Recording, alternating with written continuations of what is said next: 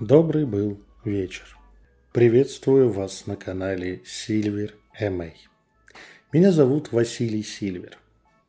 Необходимый дисклеймер. Все, что я здесь говорю, является моим частным мнением по философским, историческим, религиозным, эстетическим и другим вопросам. Я ничего не проповедую и не пытаюсь кого-то оскорбить. Но это видео не предназначено для тех, у кого есть чувства, которые могут быть оскорблены, и также для лиц, не достигших совершеннолетия, то есть 18-летнего возраста.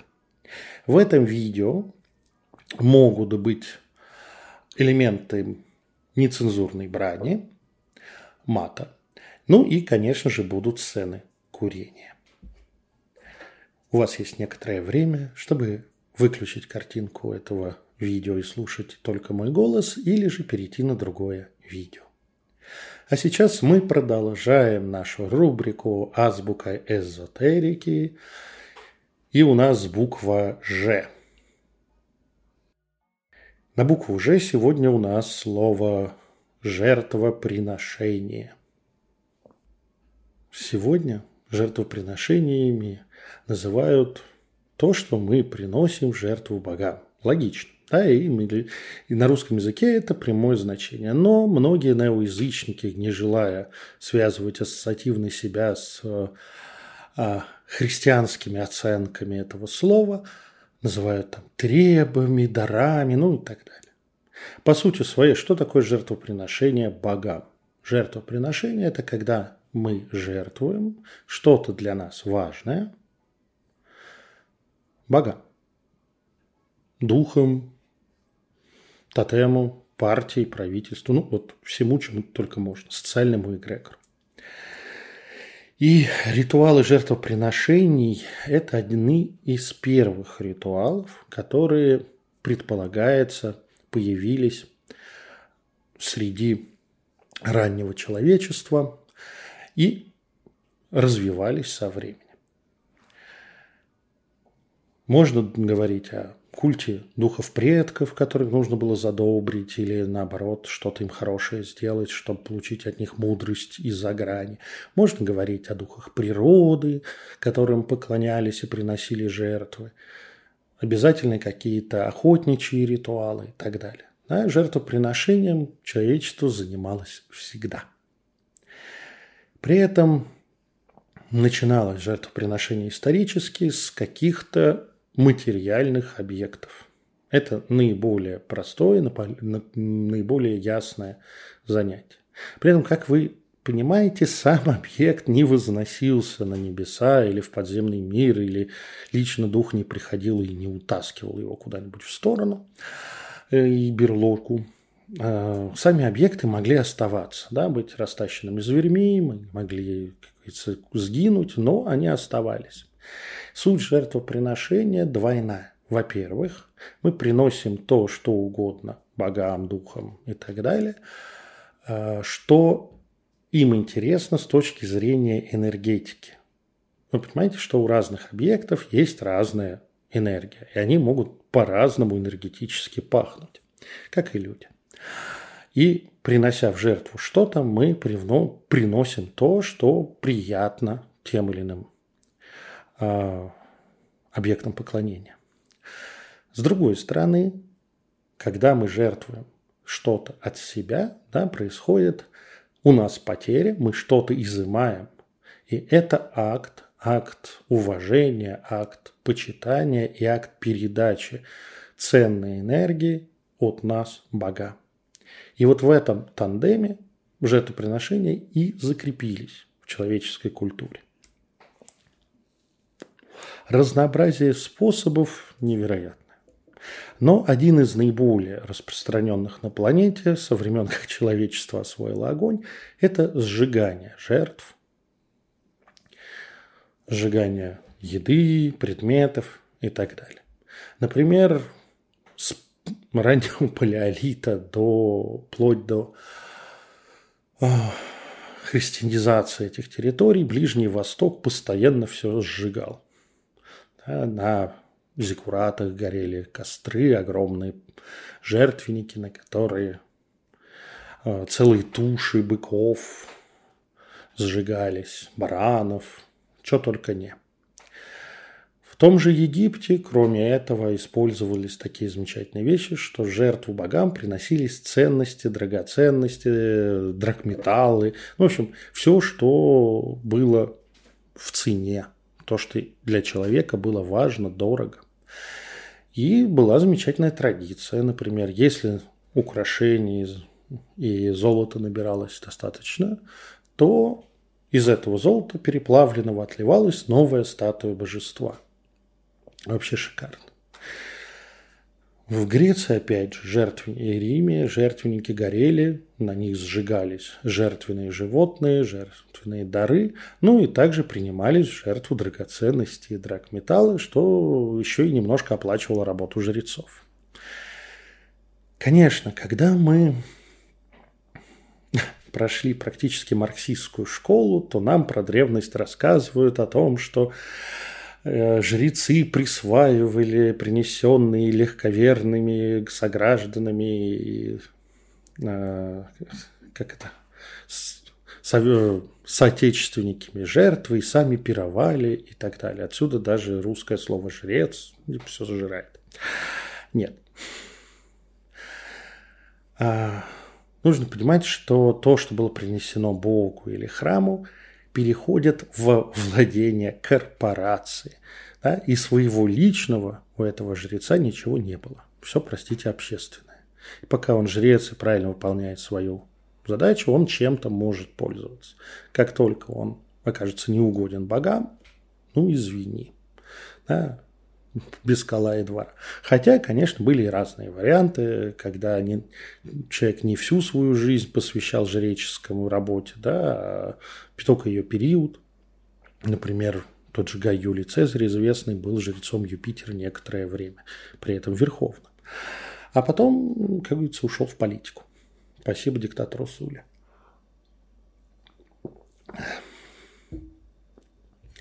У менее развитых народов где корпорация жрецов, при этом разные корпорации в зависимости от храма, не развились так сильно. Жертвы богам приносились разнообразными способами. Главное, и что интересно, а, жертвовать стоило так, чтобы потом этим нельзя было воспользоваться. Зная человеческую натуру и общий полуголодный образ жизни, да, если ты решил пожертвовать много-много награбленного золота, то лучше богам. Да? Лучше не закапывать его куда-нибудь или там переплавлять, еще что-то, но это могут стырить, особенно другие. А можно вывести дракар на середину фьорда, где поглубже, пробить днище. Ну, доставайте. Боги, вот. Конечно же, и кроме таких схем когда мы говорим о продуктах, в тех местах, где э, еды было немного, уничтожать еду просто богам считалось не, неправильно. Поэтому еду разделяли с богами и потом подъедали все, что принесли в жертву. Как бы все, все хорошо. Как нас учит советская история и школьная история – написанное сначала христианской церковью, потом уже написанное просветителями, но опираясь на эту же традицию христианскую, что вот эту вот кровавую жертву аврамические религии заменили на бескровные жертвы свечей или масла для светильников. Круто. Ну, во-первых, замена на э, материальной жертвы в виде барана на что-то не, не такое биологически вонючее происходило в многих местах. Те же, в тех же китайских буддийских храмах уже собственно, появились бумажные деньги не для обмена товар денежного, а для того, чтобы ты мог прийти и на своего барана, овцу, кольцо, деньги государственные, золото, серебро, обменять их на жертвенные деньги бумажные, которые ты сожжешь на жертвеннике. Все очень экологично, очень спокойно, очень удобно. И любая цивилизация, доходя до определенного уровня, понимает, что заливать кровью улицы городов – это не совсем то, что нужно. Другой вопрос, что есть еще одна форма жертв, о которой умалчивает история, хотя русский язык и другие языки европейские э, немножко намекают. Это жертва, когда мы убиваем или погибаем за какое-нибудь божество, социальный эгрегор, за какую-нибудь идею или веру. И вот это своеобразная штука, потому что это человеческое жертвоприношение.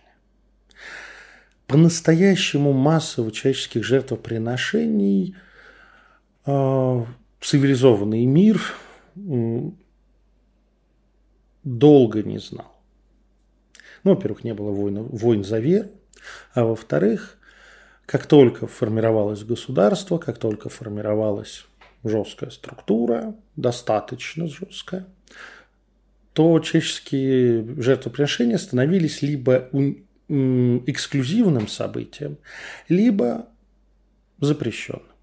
Да, были в кач... как жертвоприношения гладиаторские бои под руководством государства, и только они в Риме, а все остальные человеческие жертвоприношения были запрещены. Были человеческие жертвоприношения в ситуациях, когда в Греции, на Ближнем Востоке, когда жопа полная. Ну, логично. Самое ценное, что есть у людей, это люди. И опять же, это не бралось из серии «сейчас возьмем рабов побольше и загоним». Ну, как бы рабы – это не самое ценное. Поэтому в таких ситуациях на жертвенники восходили самые достойные, самые красивые, самые умные, самые храбрые.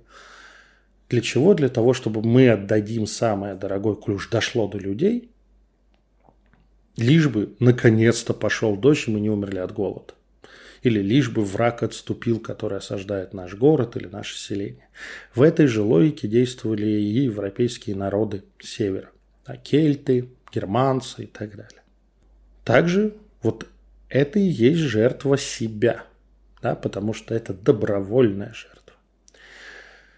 С появлением религиозной вражды, она появилась вместе с господством аврамических религий, то получили, человеческие жертвы стало приносить гораздо проще. Во-первых, ты мог погибнуть во имя веры, и это ты пожертвовал собой.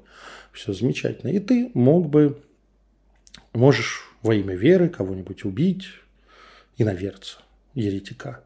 О, и тоже человеческая жертва. Все удобно. Так что с точки зрения энергии, с точки зрения эгрегора, вот этого всего высокого порядка, религиозные войны, конфликты, теракты и так далее, это такие жертвоприношения своей версии, своей религии. Увы. В этом плане язычество гораздо-гораздо добрее. Ну, мы не берем Мезоамерику, где как бы ребята слишком увлеклись кровью. Но в целом европейское и евразийское язычество в основном и было исторически добрее, и неоязычество сформировалось в условиях благоденствующего по сути своей общества, где никаких человеческих жертв не требуется и не хочется. Вот это очень важная вещь что, чтобы мы понимали, когда мы реконструируем, например, древность. Когда мы реконструируем древний культ, мы немножко не понимаем тот факт, что зарезать петуха на алтаре для женщины, которая каждый день их готовит у себя на кухне для всей семьи, ну, схватила живого бегающего из своих кур, и это нормально. Это не кровавая жертва. По факту кровь есть, но по сути она просто петуха отдала. Ничего такого. Для человека, который, у которого ножки Буша, извините за старую шутку, а, корочка и грудка куриная растет в магазине, зарезать этого несчастного петуха – это совершенно другое дело. И такой жертвы травматичной часто. Большинству богов не нужно. Поэтому также зажигать неудобно. В наших квартирах нет удобной вытяжки, все-таки не храмы. А вот на открытом воздухе обычно жертвенник стоял не в храме, а перед храмом, опять же, чтобы не закоптить все нахрен э, жиром животным. У нас такой возможности нет, поэтому сжигать жертвы на алтарях также я не рекомендую. Жертвы, во-первых, богам угодны, по крайней мере, по моему опыту. Жертвы, которые мы приносим, да, материальные.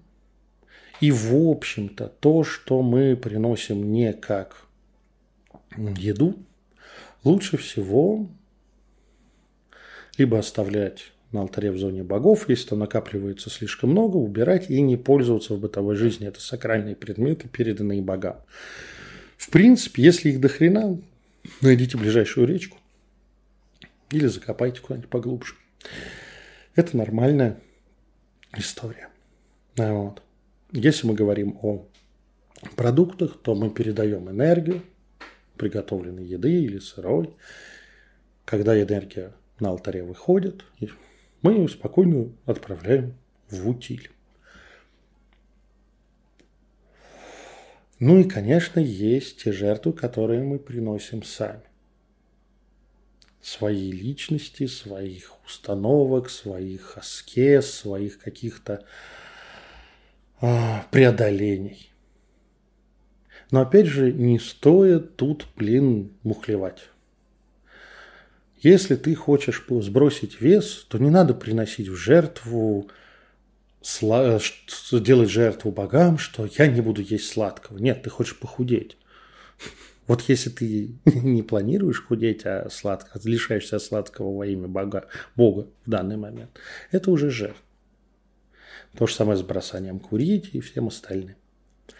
Периодически наши боги языческие требуют от своих последователей особенно от жрецов, тех или иных моральных жертв, на которые мы должны пойти. Но, как оказывается, в итоге это нас продвигает, расширяет наши горизонты, помогает духовным развиваться и лучше работать жрецом. Но об этом тоже стоит помнить. Поэтому, когда вы задумываетесь о жертвах богам, главное, будьте искренни от самого сердца из вашей любви к этим богам приносите им жертвы и дары.